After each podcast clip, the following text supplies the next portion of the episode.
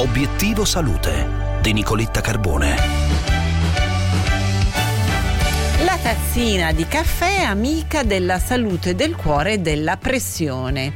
Una conferma arriva da uno studio italiano pubblicato su Nutrients che commentiamo oggi con il professor Claudio Borghi, direttore dell'unità operativa di medicina interna al Sant'Orsola Malpighi di Bologna, responsabile di questo studio. Professore, buongiorno, grazie per essere Buongio- con noi. Buongiorno a voi e grazie sempre per l'invito.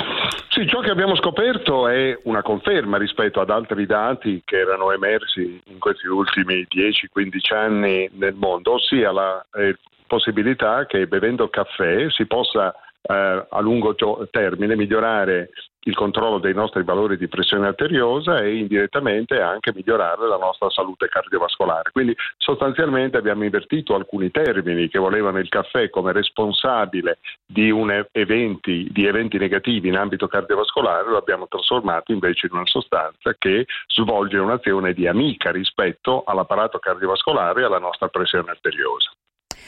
Professor Borghi, per chi non ama o non beve il caffè, quale bevanda ha eh, caratteristiche analoghe al caffè?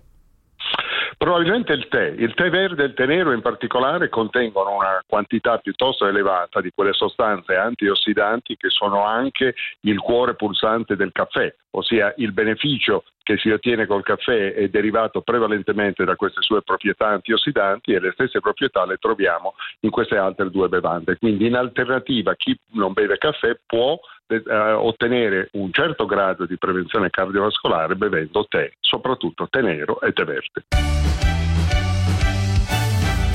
Vi ringrazio per l'attenzione, vi lascio a Melog e a Gianluca Nicoletti, vi auguro un buon ascolto. Nel frattempo vi ricordo il tema della nostra video intervista, la trovate ogni giorno sin dal primo mattino sulla pagina Facebook di Obiettivo Salute Radio 24, quella di oggi è dedicata alla PET Therapy.